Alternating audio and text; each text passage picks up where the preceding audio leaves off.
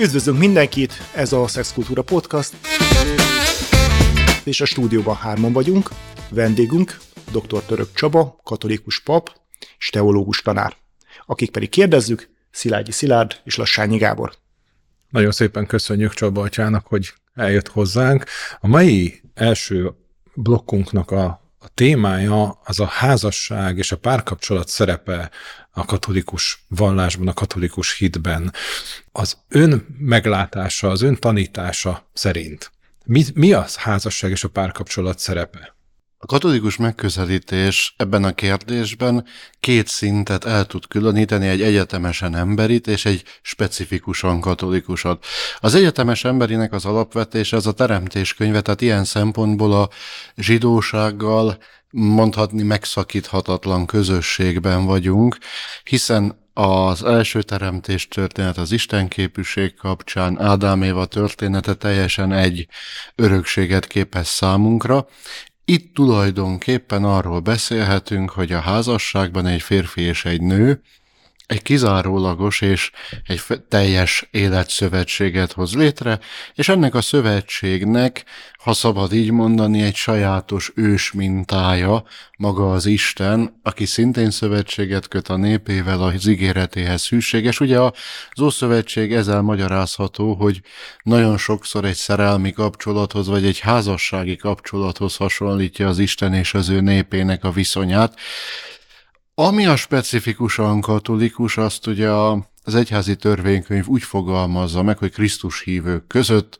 ugye megkeresztett Krisztus hívők között Jézus Krisztus szentség rangjára emelte a házasságot, vagyis ez azt jelenti, most túl azon, hogy természetesen ebből olyan formai következmények származnak, hogy egy katolikusnak templomi esküvőt kötelessége kötni, hogy van egy plusz vízió ebben, ahol ugye a szentség szó a katolikus szóhasználatban mindig olyas valamit jelöl, ahol van egy látható jel, és van mögötte benne valóságosan egy sajátos kegyelmi valóság. Na most a házasság esetében mi ezt úgy tudjuk megfogalmazni, hogy az Ószövetség nyomdokait követve a házastársak életszövetsége az ő igenjük, az ő egymáshoz tartozásuk, a szeretetben egyéválásuk, egyfajta ikonja vagy tükröződése a Szent Háromság Istennek, illetve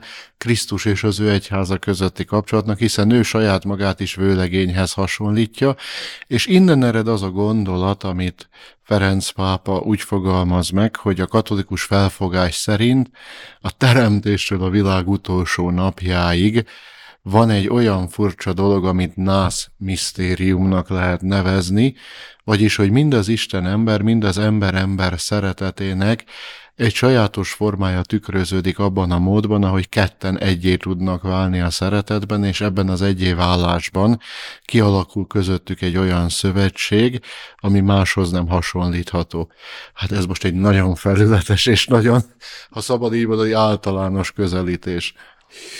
A katolikus tanítás teológiai szempontból mit kezd azzal a résszel, hogy ugye az Ószövetségben nagyon sok olyan, vagy sokkal olyan epizódot ismerünk, ahol mondjuk egy férfinak, aki egyébként zsidó vallás szerint rendesen betartotta a tanításokat, több felesége volt. Hogy gyakorlatilag ebben a korszakban, az ókornak ebben az időszakában, amiről a Biblia is szól, azért többé-kevésbé bizonyos szabályok szerint elfogadott volt, vagy akár ágyasoknak is a tartása. Hát erre egy furcsa csavarral annyit válaszolnék, hogy Jákob, amikor szökik az apósától, a házi bálványisteneket is magával viszi a zsákjában, Salamon pedig a Jeruzsálemi szentében bálványoltárokat emel. Tehát az Ószövetséget nem szabad úgy gondolnunk, hogy tulajdonképpen Krisztus előtt 1580-ban vagy 1470-ben az Isten ledobott egy kész hitvallást, ez egy történeti fejlődési ív. Világos, hogy mi keresztényként úgy gondoljuk, hogy ebbe a fejlődési évbe szervesül bele Jézus Krisztus személye és munkássága, és számunkra ez az oka annak, hogy amikor az Ószövetséget olvassuk, mindig azzal a, az optikával, vagy azon a szemüvegen keresztül olvassuk, amit az evangéliumokból kapunk. Tehát például a hegyi beszéd elején rögtön azzal a furcsa jelenséggel találkozunk, hogy a tíz parancsolat egyes elemeit olvassuk, de Jézus mindegyikhez egy újszerű kommentárt fűz, ami már nem tükrözi az eredeti állapotot. Tehát ilyen szempontból én eleve azt mondanám, hogy ha az Ószövetségben eltérő gyakorlatokat látunk, ettől nem lepődünk meg, vagy nem ijedünk meg. Hát a történelmi adottság, az emberi vagy társadalmi adottságok formálódása ilyen, de annyit azért zárójelbe hozzátennék, hogy akármelyik korszakból származó szöveget is olvasunk az Ószövetségben, az Isten szeretete akkor is egyetlen kiválasztó szövetség kötő és hűséges. Ha már a változásokat említette, ugye ezelőtt 100-150 évvel ezelőttig a házasság az gyakorlatilag egy gazdasági közösség volt a gyerekek felnevelésére.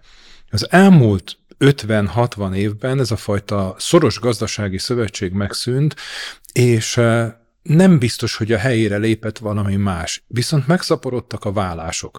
És ezeknek a vállásoknak nem mindig az az oka, eh, hogy, eh, hogy nem szeretet, hogy a szeretet hiányozna, hanem gyakran vannak olyan helyzetek, amikor mondjuk bántalmazó kapcsolatból lép ki valaki. A katolikus vallás nem ismeri a vállás fogalmát, tehát egy olyan ember, aki aki kilépett a házasságából, mert mondjuk ő bántalmazott volt, ő egyébként nem jogosult a szentségek felvételére.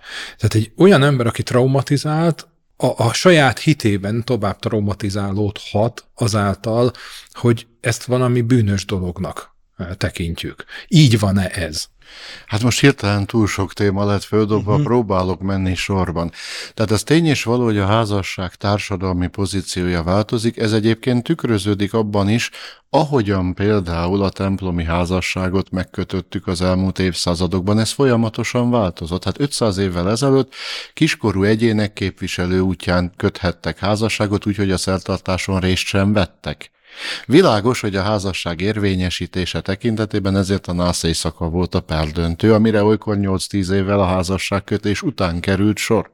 Hmm. Na hát ott természetesen már jelen kellett lenniük, de magyarán szólva, amit a katolikus egyházban templomi esküvőnek és ahhoz kapcsolódó gondolatiságnak nevezünk, az ne, nincs még 500 éves sem, de még 400 sem. Tehát ezt csak azért mondom, hogy valóban van társadalmi mozgás, az egyháznak a szertartásában, gondolkodásában ez egyébként teljesen tükröződik is. Na most a kettes számú kérdés, igen, hogy mi lép ennek a fajta víziónak a helyébe. Ez egy izgalmas kérdés, de én ehhez még hozzátennék más lyukakat is. Hát ha én 150 éve házasodtam, én alapvetően 10-15 évre házasodtam, mert a természet elintézte a dolgot. Tehát vagy a feleségem halt meg a harmadik, negyedik gyerek szülésénél, vagy én nem értem meg az 50. életévemet.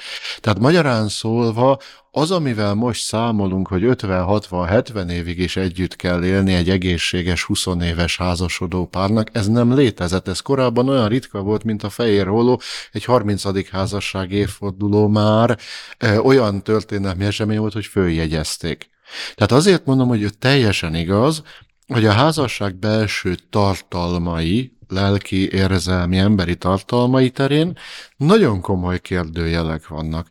Például régen azt kellett megválaszolni a házasodáskor, hogy hogy nevelünk együtt gyereket. Ma egy sokkal izgalmasabb kérdés, hogy hogyan leszünk képesek együtt összeöregedni, vagy megöregedni.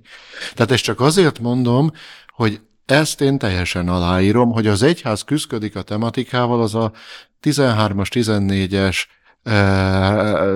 családszínódusi folyamatban is megmutatkozott, amikor volt egy világszintű fölmérés, úgymond, hogy hogy állnak a dolgok, és ezután két színódus Rómában. Az Amoris Letíciában ez nagyon komolyan tükröződik, hogy akkor milyen értelmet adok a házasságban az érzelmi köteléknek, a szexualitásnak, hogyan fogalmazom meg a házasság termékenységét, amit nem szűkíthetek le biológiai kérdésre, mert akkor az csak a közös életünk egy tört részére lesz igaz, és sajnos egyre nagyobb arányban vannak meddőpárok is, és így tovább. Na most a harmadik nagy tematika vállás, az lehet, hogy egy trükkös dolog lesz, amit elárulok, de a vállás létezik a katolikus egyházban, csak egy nagyon extrém helyzetben.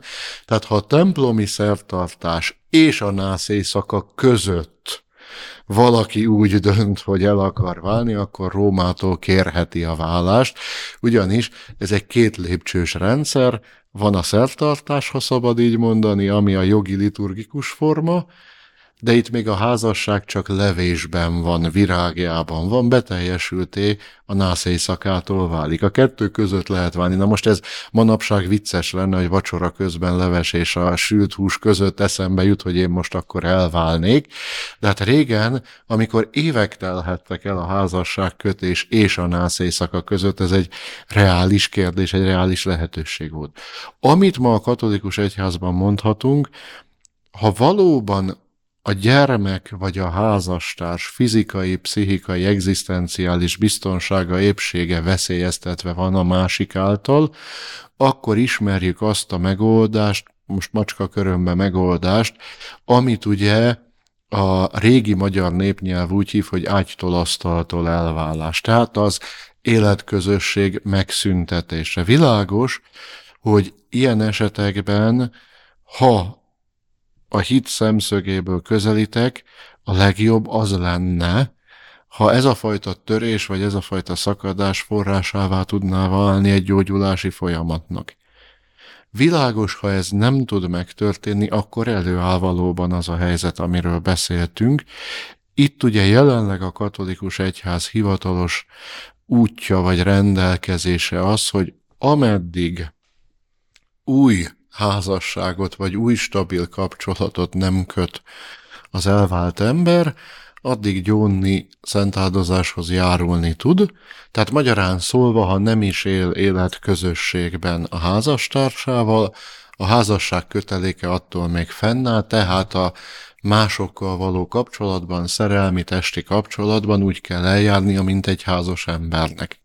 Tehát ha ezt ő meg tudja tenni, akkor a szentségekhez járulhat. Na most világos, hogy a kérdés nem feltétlenül akkor válik problémás, amikor 70 évesek vagyunk és lelkitársat keresünk, bár még akkor is teszem hozzá, hanem természetesen akkor, amikor nagyon hamar tehát az életutunk elején kiderül, hogy valamilyen okból egy elhibázott döntés, egy érzelmi kiszámíthatatlanság, egy kapkodás, vagy akár a külső nyomások belementünk egy olyan házasságba, amiben nem lett volna szabad.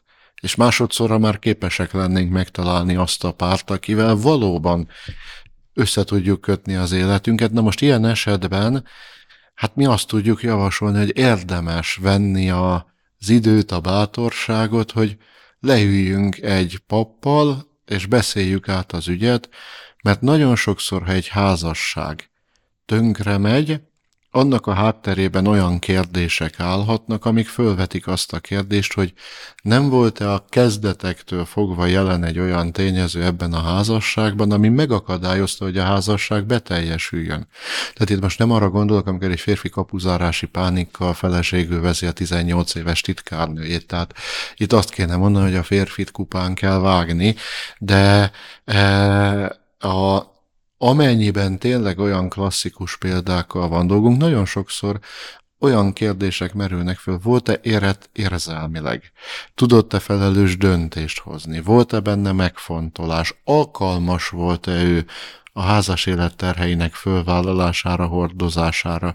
És ha kiderül, hogy nem, akkor létezik ugye a katolikus egyházban egy olyan eljárás, amit semmiségnek neveznek, semmiségi per, amikor az kerül kimondásra, hogy a házasság kötéskor adva volt vagy egy objektív, vagy egy szubjektív szempont, indok, tényező, ami miatt ez a házasság nem tudott beteljesülni, és akkor egy semmisé nyilvánítják. Igen, az, hogyha itt a történeti időszakokat nézzük, nyilván itt azért közel 2000 évnek, vagy 2000 évnek a, az egyház vagy vallás történetét nézzük, hogy csak a katolicizmusnak a előző, erre gondolunk, nagyon sokfajta változás és hozzáállás volt itt, a, amiből nyilván vannak tanítások, amik, amik nagyjából változatlanok maradtak. E, alapvetően a testi kapcsolathoz, tehát egy férfi és nőnek a testi kapcsolatához, mik az alapvető tanítások, ami, ami, ami a katolicizmust illeti? Hát ugye itt is igaz, mint minden más kérdésben, hogy az első évszázadokban azt látjuk, hogy ha szabad így mondani, egyfajta abszolút természetességgel vesszük a valóság dolgait, és bizonyos viták, filozófiai vagy egyéb megfontolások okán elindul egy reflexiós folyamat, ami nagyon sokszor csak teológiai nézőpontokat szül, olykor tantételekbe vezet át. Na most a szexualitással és a házassággal kapcsolatban is alapvetően azt kell mondani, hogy az új szövetség meglepően keveset beszél a kérdésről akárha a zsidósággal hasonlítom is össze. Tehát például a kultikus rituális tisztasági szabályokról egy árva szó nincs a teljes új szövetségben. Ha az új szövetséget nézem, alapvetően a nemi szerepekre és a házastági vagy családi szerepekre vonatkozóan kapunk útmutatásokat, de azokat is csak tört részekben, és egy-egy figyelmeztetést, hogy óvakodjatok a paráznaságtól, a házasságtörés problematikájától, és Jézusnak ott van egy alapvető tanítása, ugye a Máté 19, hogy amit Isten egybe kötött ember szét ne válassza. Na most innentől kezdve Egyébként talán már az új szövetség alapján is például az első korintusi levélben Pál hadakozik a korintusiak között tapasztalt gyakorlatokkal. Érezhetjük, hogy ez egy probléma, hiszen az eltérő kultúrákból, nációkból érkező emberek így hozzák a saját koncepcióikat, és a kereszténység nem ad direkt vagy olyan lebontott, kodifikált formális tanítást, mint például a korabeli zsidóság. És így indul el egy folyamat, ahol a kérdés igazából semmi rendkívülit nem fog hozni, házastársi hűség, a vállástilalma, a gyermek megszületésének az elfogadását. Itt ugye a második században nem csak a magzat elhajtás, de a csecsemőgyilkosság is egy nagyon elterjedt opció volt, hiszen a születés után bizonyos életkorig a csecsemőt nem tekintették, ha szabad így mondani, a felnőttekkel egyenjogú emberi személynek. Tehát ezek a kérdések azok, amikről jobban dokumentált viszonyaink vannak, például a Diognétos levél a második század végén ugye úgy fogalmaz, hogy nálunk e, közös az asztal, de nem közös az ágy, amivel ugye valószínűleg a korabeli társadalmi viszonyokra utal, hogy ez egy olyan közösség, ahol egzisztenciális létközösséget vállalunk egymással, de a partner kapcsolati közösséget nem. Tehát és ugye, hogy ezzel párhuzamosan ebben akkor itt a második, harmadik század, meg negyedik század világában léteztek olyan szekták, ágazatok, amiket Igen. rendszeresen ugye azzal vádoltak, hogy ott mindenféle egyéb közös, közösségek vannak, mondjuk egy ilyen kommunaszerű együtt, együttélések léteztek a keresztény, vagy a, a más keresztény csoportokkal együtt.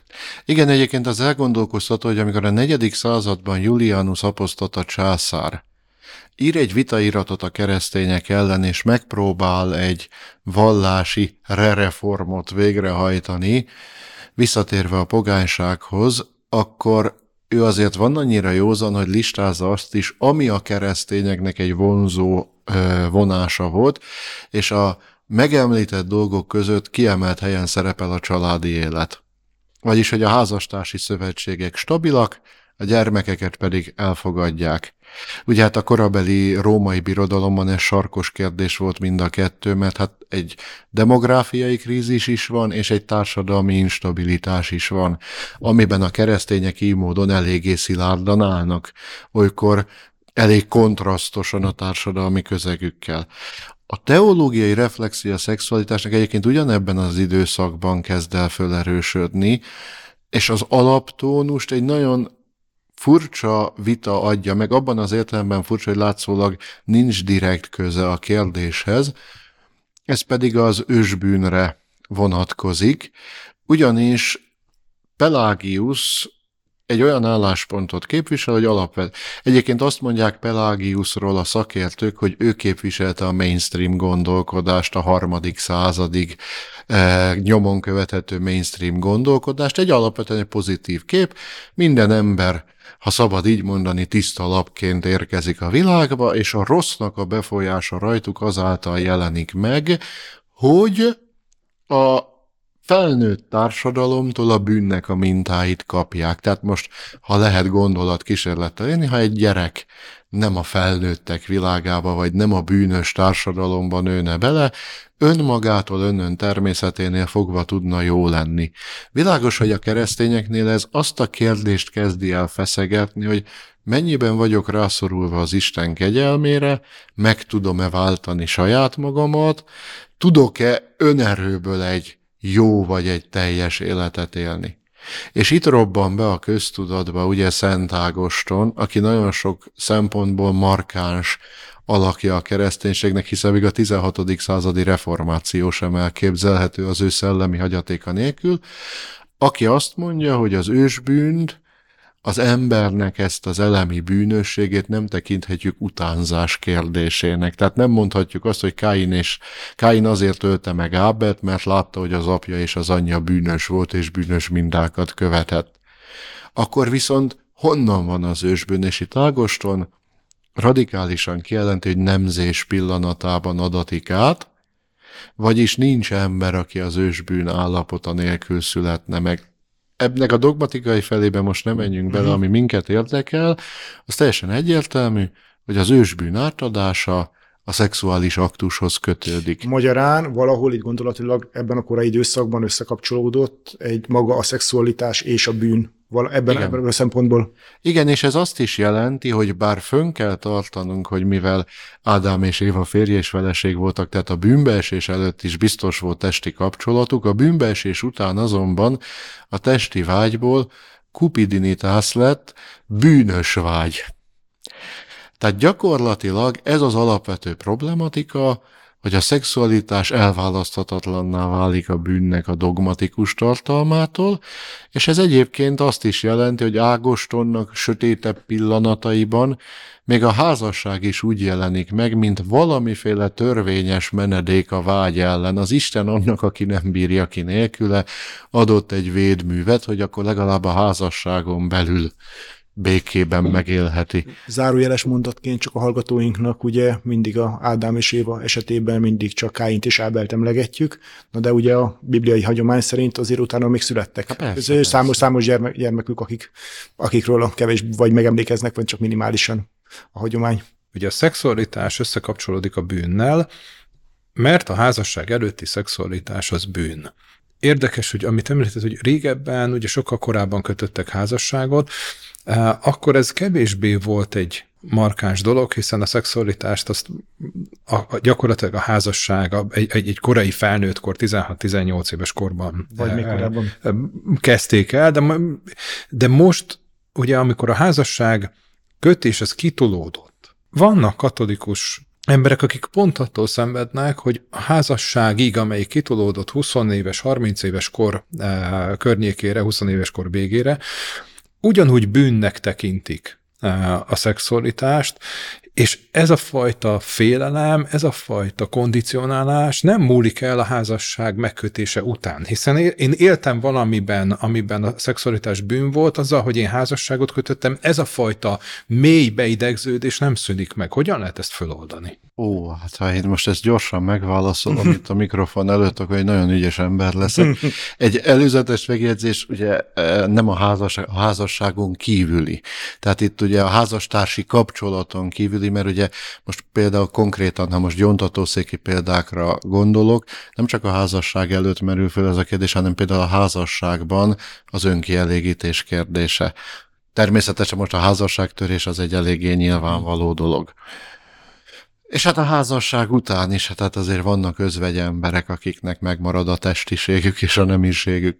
Tehát igazából itt a, viszont a kérdéshez visszakanyarodva én úgy gondolom, hogy a szexualitás egy szelet, és valóban, bocsánat, egy hatalmas tortából, ahol én nem is 20-as éveket mondanék, hanem már 30-as éveket. Uh-huh. Ahol gyakorlatilag nagyon sok olyan egzisztenciális döntés is kap még plusz 10-15 évet, amit korábban már meg kellett hozni, és tulajdonképpen az az életszakaszunk, ami a beüzemelésével telt el a dö- meghozott döntésnek, az most a döntés keresésével telik.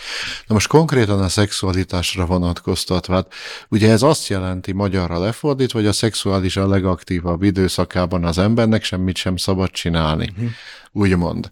Na most erre a kérdésre én nagyon óvatosan keresném az utat, mert hogyha szabad így mondani, itt ne higgyük azt, hogy mindenre van fix megoldás. Tehát én egyelőre azt látom, hogy a ragaszkodás a házasság minél előbbre húzásához, és ebből egy projektteremtés, hogy a jó katolikus az, aki 20 évesen házasodik, életveszélyes pálya, tehát katolikus közegben tömegével termeljük az ér- érvénytelen házasságokat, mert iszonyúan könnyű lesz ezekről a házasságokról öt év múlva bebizonyítani, hogy vagy objektív, vagy szubjektív okokból, de érvénytelenek.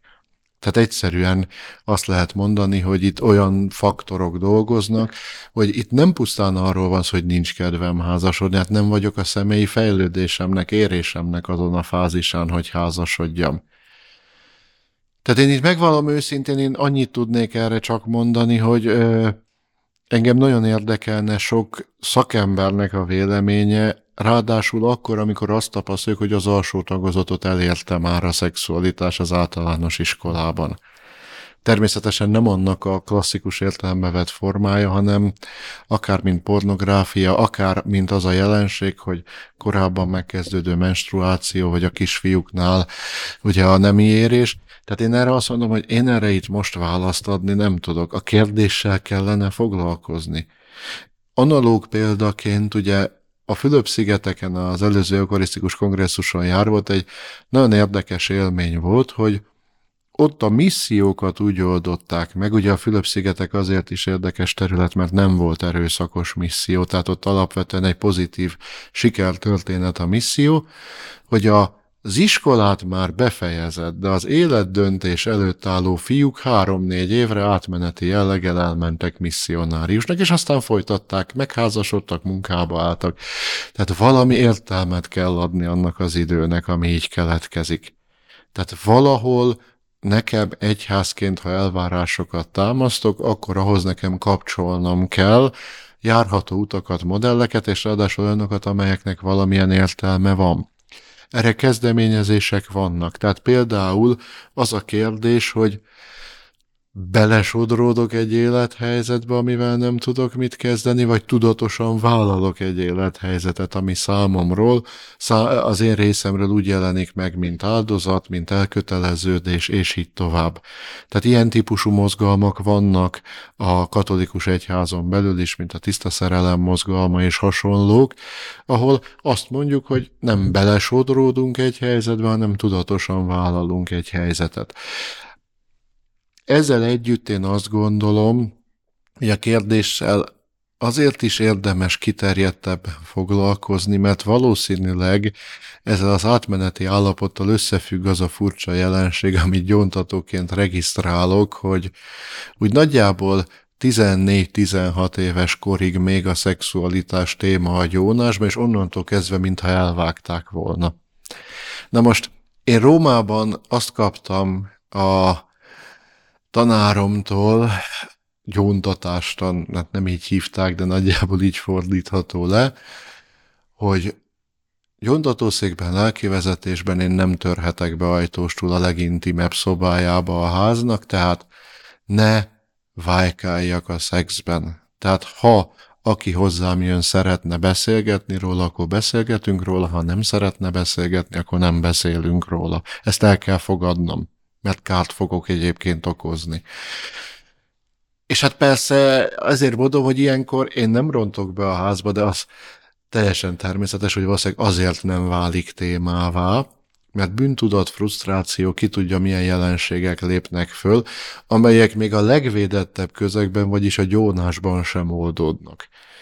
Tehát ezzel biztos, hogy valamit kezdenünk kell, mert ha egy 20-22-24 éves lány vagy fiú ezt a tematikát teljesen kirekeszti tudatilag, mert nehéz, mert szégyenérzetet kelt, hát akkor világos, hogy szegénynek a, a hogy is mondjam, a a hite egyfajta traumát is hordoz rögtön, mert az emberi mi voltának egy része kívül reked az Isten kapcsolatán. Világos. A, én, amit említett, azzal kapcsolatosan kérdeznék, hogy teológiai szempontból nyilván az, hogy valaki mondjuk házasság előtt, házasság nélkül egy másik emberrel szexuális kapcsolatban lép, ez, ez, ez a katolikus tanítás szerint bűnnek számít. De említette a maszturbálást. Teológiai szempontból erre most hogy mi a, mi a válasz, hogy ez hová tartozik? Ugye itt alapvetően, ha a szexualitást nézzük, a katolikus erkölcsi tanításnak az egy oszlopa vagy egy alapkérdése, hogy a nemzés és a szexuális kapcsolat elválaszthatatlan ugye egymástól a férfi és a nő közötti szeretet kapcsolatban. Ugye a nemzésnek a lehetősége.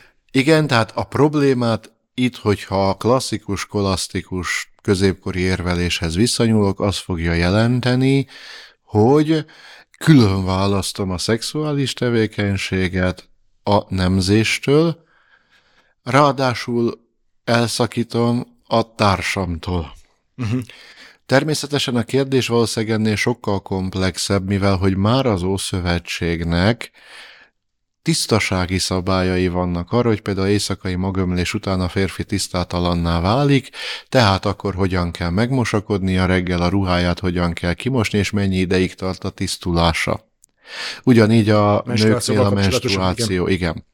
Tehát világos, hogy igazából valószínűleg van egy nagyon régtől örökölt alapképlet, amihez értelmezéseket kapcsolunk ugyanahoz az alapképlethez, vagyis, hogy itt egy tisztátalan cselekedetről van szó, értelmezéseket kapcsolunk folyamatában.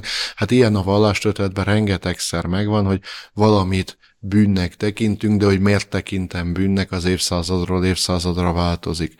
Most ezzel kapcsolatban azonban egy nagyon fontos dolgot a katolikus egyház katekizmusa kapcsán hozzá kell tenni. Tehát régen a barokk korban volt egy olyan alapelv, hogy a hatodik parancs elleni vétkek mind súlyosak. Tehát a természetük, a szexualitás az súlyos tér, vagy terep, tehát materia gravis, és itt csak súlyos bűnöket lehet elkövetni. Ez az oka annak, hogy régi lelki tükrökben minden, ami a szexualitásra tartozik, vastag betűvel van szedve. Csak hogy az aktuális katekizmusunk egy nagyon-nagyon fontos szempontot beemelt, az pedig az, hogy a bűn egy objektív kategória. Erkölcsi elvek alapján meg tudom mondani, mi a jó és mi a rossz, mi a bűn és mi az erény. A személy bűnössége, a szubjektív vetület azonban már nem így működik, és a katekizmus úgy fogalmaz, hogy a külső kényszer, belső nyomás, szerzett szokás, és így tovább, és így tovább, de akár a pszichés állapot, feszültség, stressz, csökkenti vagy akár felismenti a személy erkölcsi felelősségét a tettben. Na most világos, hogy itt például egy önkielégítés tematikában azt mondanám, hogy a kérdést azért kezeljük már más súlyjal egy kamasz gyerek esetében, egy házas ember esetében, egy pap vagy egy apáca esetében, mert világos, hogy más és más oldalról kéne neki menni. Mert szerintem más a helyi értéke. Világos, tehát, hogy itt akkor mérlegelni kell, hogy ez ha, ha bűn is, akkor is, hogy ez milyen súlyú.